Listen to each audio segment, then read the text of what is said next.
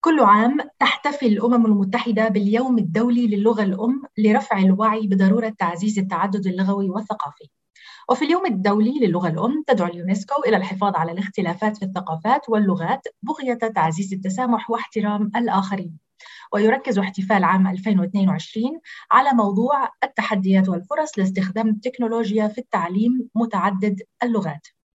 تنضم إلى أخبار الأمم المتحدة السيدة بشرى بغدادي عدرا رئيسة الرابطة الوطنية لأساتذة اللغة الفرنسية في لبنان ورئيسة لجنة العالم العربي في الاتحاد الدولي لأساتذة اللغة الفرنسية أهلا وسهلا بك بداية سيدة بشرى كيف يمكن لتعدد اللغات أن يحافظ على الثقافة ويعزز التسامح والاندماج؟ أود بداية التقدم بالشكر للعزيزة شيرين وللمؤسسة التي نحترمها ونجلها والتي تسعى دائما إلى العمل لتأمين التقارب بين الشعوب الدول عامة.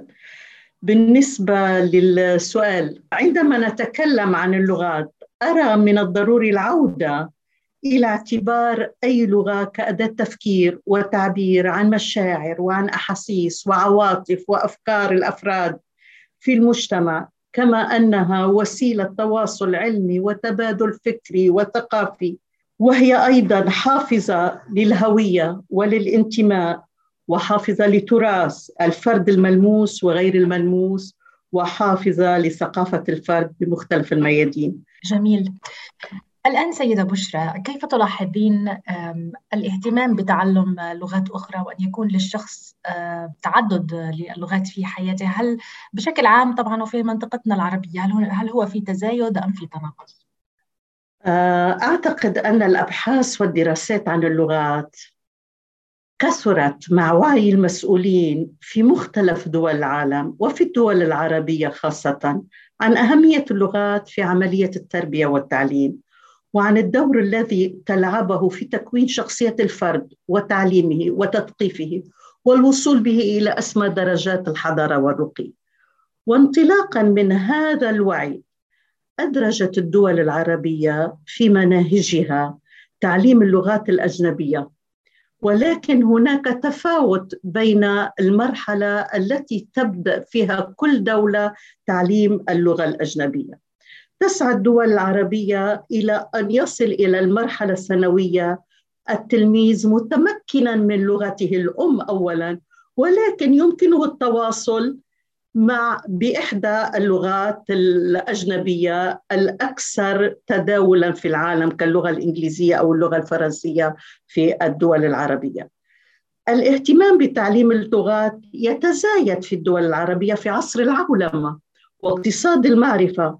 وانطلاقا من وعي المسؤولين عن السياسات التربوية أن إتقان لغة أو أكثر أجنبية إلى جانب اللغة الأم يؤمن فرص نجاح أكثر للتلاميذ والطلاب في حياتهم العلمية والعملية وفي اكتساب المزيد من المعرفة آه، التي تصلنا عبر اللغات عبر اللغات الأجنبية.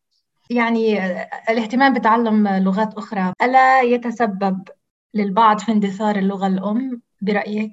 أعتقد أن الاهتمام بتعليم اللغة الأجنبية قد يسبب في بعض الدول وهذا للأسف وخاصة حسب آه، معلوماتي وحسب تواصلي كرئيسة جمعية لأساتذة اللغة الفرنسية مع بعض الزميلات الذين يدرسون اللغات الأجنبية في الدول العربية هناك معاناة خاصة في بعض الدول ولكن هناك بالواقع آه، عدم وعي بأهمية إتقان اللغة العربية في الوقت الذي يسعى الأجانب إلى تعلم اللغة العربية. للأسف في بعض المجتمعات العربية بطبقات معينة نفتخر بأننا نعلم أولادنا التواصل باللغات الأجنبية.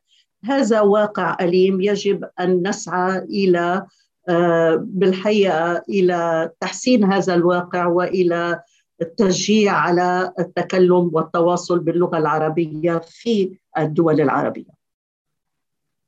نعم بالعودة إلى موضوع آه، اليوم آه، في عصرنا هذا وفي الهواتف الذكية والتكنولوجيا كما ذكرنا الآن اللغة الإنجليزية هي لغة التكنولوجيا هل يعني تعلم هذه اللغة لغير الناطقين بها إيجابي إذا أردنا استخدام التكنولوجيا أم أن اللغة الأم مطلوبة لتدخل في التكنولوجيا؟ إذا سلمنا أن اللغة الإنجليزية هي لغة التكنولوجيا. يمكننا القول أن تعلم اللغة الإنجليزية أصبح بمتناول من يريد عبر الوسائل التكنولوجية الحديثة. أصبح بالواقع سهل عبر الوسائل التكنولوجية الحديثة. غير أن هناك أيضا دول تهتم بلغتها الدول الأوروبية مثلا كاللغة الفرنسية والإسبانية والألمانية وهناك أذكر الإطار المرجعي الأوروبي الذي اعتمد من قبل الدول الأوروبية لتعليم اللغات وفقا للمستويات التعلمية. فهناك أيضا آه، اهتمام بتكنولوجيا تعليم اللغات من قبل دول أخرى. غير أن هناك دائما اهتمام أكثر من قبل المتعلمين باللغة الإنجليزية. لا أريد أن أبحث في الأسباب هنا ولكن آه هذا لا يمنع أن سائر الدول تهتم بلغتها. بالنسبة للدول العربية آه أدخلت الدول العربية في مناهجها تعليم اللغات الأجنبية ورغم العوائق التي تحول دون تطبيقها عبر التكنولوجيات الحديثة فهناك بالواقع في هذه الظروف الاقتصادية والسياسية الصعبة التي تمر فيها بعض الدول العربية هناك معاناة معاناة من طرق في في بالواقع في مجال التربية والتعليم للجميع، التربية والتعليم الجيد للجميع ومنها إيصال وإدراج التكنولوجيا الحديثة في أساليب التعليم. ولكن هناك جهود لا بأس فيها في الدول العربية وانطلاقا من توصيات الأليكسو وجامعة الدول العربية بالنسبة للاهتمام بتعلم اللغات وإدراج التكنولوجيا في تعليم اللغات. هناك خطوة قامت بها الدول العربية وتسعى إلى المزيد بالواقع لإدراج التكنولوجيا في آه، التعليم اللغات الأجنبية واللغة العربية. نعم اذا بالتأكيد هناك دور للتكنولوجيا في تعلم اللغات وبالنسبه آه، للمدرس كيف يمكن أن يساهم آه، في تحسين جودة تعليم متعدد اللغات المدرس إذا كنا نتكلم عن المدرس في كل الدول إن التكنولوجيا في التعليم ساهمت في إنتاج واستخدام الأجهزة والآلات والأدوات وساهمت في حل بعض المشاكل التعليمية في كل دول العالم كمشكلة العدد آه، أو النقص في أعداد الأساتذة المؤهلين. عبر التكنولوجيا والطرائق التدريسية ممكن أن نحل هذه المشكلة. وساهمت في إنتاج مواد تعليمية متطورة يستفيد منها المتعلم والمعلم. غير أن هذه التكنولوجيا لا تفي بالغرض للنهوض بالتعليم إلا إذا تكاملت مع وجود العنصر البشري. العنصر البشري المستخدم للأجهزة والآلات. أي المعلم والإداري والفني المؤهل لتحضير المواد التعليمية ولتطوير ذاته وسعيه للتدريب المتواصل وللسعي دائما إلى عملية تجويد دوعية التعليم عبر الوسائل السمعية البصرية التي تجذب أكثر المتعلم عبر التعليم التفاعلي عبر الصوت والصورة آه، التي تحفز بالواقع المتعلم على تعلم لغته الأم واللغات الأجنبية. سيدة بشرى آه، يعني رأينا في الجائحة خصوصا التعلم عن بعد على سبيل المثال آه، والتي كشفت عن بعض من التحديات ما برأيك أيضا ما هي بعض التحديات التي تواجه تعلم تعدد اللغات؟ خاصة في عالم البحث في التحديات هو موضوع شائك بالنسبة لي موضوع شائك جدا.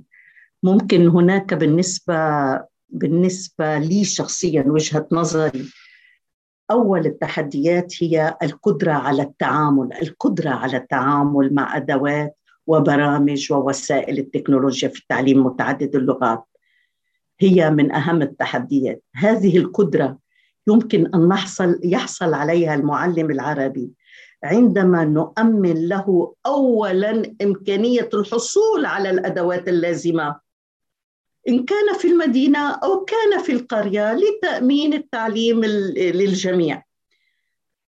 إمكانية الفرصة على حصول على اللوحات التعليمية التفاعلية على الهواتف الثقية هذا هذا ضروري جدا. هذا من التحديات فيها الظروف الاقتصادية الصعبة التي تمر بها أكثر الدول العربية. لا آه، باستثناء بعض الدول الواقع المتطورة والتي لا تمر بأزمات اقتصادية. ثانيا من التحديات إمكانية تدريب المستمر للمعلم. على استخدام التكنولوجيا في الفصول وإدراج التكنولوجيا في الفصول الدراسية. التعليم خلال جائحة الكورونا عن بعد أثبت أن هناك عدم فهم لطرائق التعليم عن بعد ونحن آه، نعلم التعليم عن بعد وكأن نعلم التعليم حضوريا. لذلك هناك ضرورة وأهم التحديات هي تدريب وتأهيل المدرس على طرائق التعليم على عن بعد وإدراج التكنولوجيا.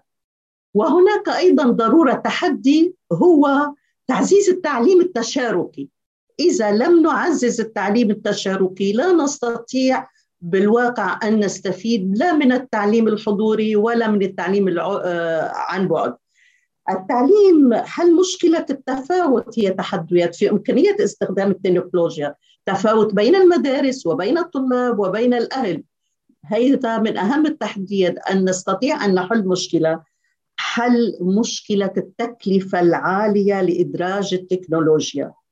حل مشكلة العمل. على الحفاظ على التواصل المباشر بين الطلاب والأساتذة وتشجيع الأنشطة الجماعية كي لا نخسر إمكانية التفاعل مع الآخر حضوريا مباشرة. نعم بالحديث مرة أخرى عن اندثار اللغة آه، وتحدثنا عن أهم عن اللغة الأم ما هي أهمية تعليم الأطفال في سن مبكر للغته الأم؟ هذا موضوع أيضا شيق جدا ويتطلب المزيد من الدراسات والمزيد من الإحصاءات كي نتمكن من معرفة آه، أهمية تعليم اللغة الأم في الصفوف الأولى من صفوف التعلم. أثبتت الدراسات والأبحاث عن أهم الأسس والطرائق لتعليم اللغات الأجنبية أن التعلم باللغة الأم في السنوات الأولى من عمر الأطفال هو ركيزة أساسية لتمكن المتعلم من تعليم اللغات الأخرى. وهذا أثبت في عدة دراسات وهذا أيضا وفقا لتوصيات اليونسكو التي نتجت عن دراسات وأبحاث في عدة دول. الاعتماد على اللغة الأم في السنوات الأولى الذي توصي به اليونسكو يجب على المعنيين بالشأن التربوي الالتزام به للأسف ليس هناك التزام كافي في هذه التوصية ولكن علينا الالتزام سعيا لتأمين آه، بالواقع آه، جودة تعليم اللغات في مجتمع تتزايد يوميا فيه الحاجة إلى التواصل والاندماج والعيش معا بأمان وسلام. تحدثنا عن أهمية تعدد اللغات من ودورها في بناء الجسور، لكن مع ازدياد الهجرة حول العالم كيف يمكن للتمسك باللغة الأم أن يكون لها أثر إيجابي؟ إن تعزيز اللغة الأم لغة هوية الفرد والحاضنة لتاريخه ولتراثه ولثقافته. باستطاعته خلق تأثير ثقافي إيجابي عندما يستطيع الفرد الناطق والمتمكن من لغته الأم تعلم أكثر من لغة أجنبية إلى جانب لغته الأم. إن معرفة إمكانية التواصل بلغة أجنبية تتيح للفرد التعرف على الآخر وعلى مفاهيمه وعلى قيمه والتقرب منه وتقبل الاختلاف.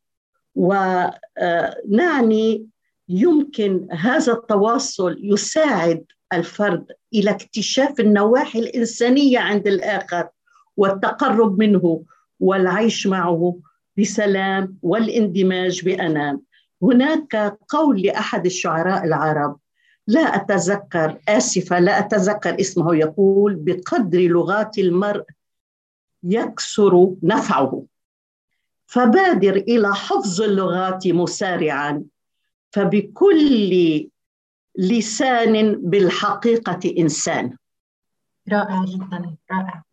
أشكرك جزيل الشكر السيدة بشرى بغدادي عدرا رئيسة الرابطة الوطنية لأساتذة اللغة الفرنسية في لبنان ورئيسة لجنة العالم العربي في الاتحاد الدولي لأساتذة اللغة الفرنسية. كنت مع أخبار الأمم المتحدة شكرا.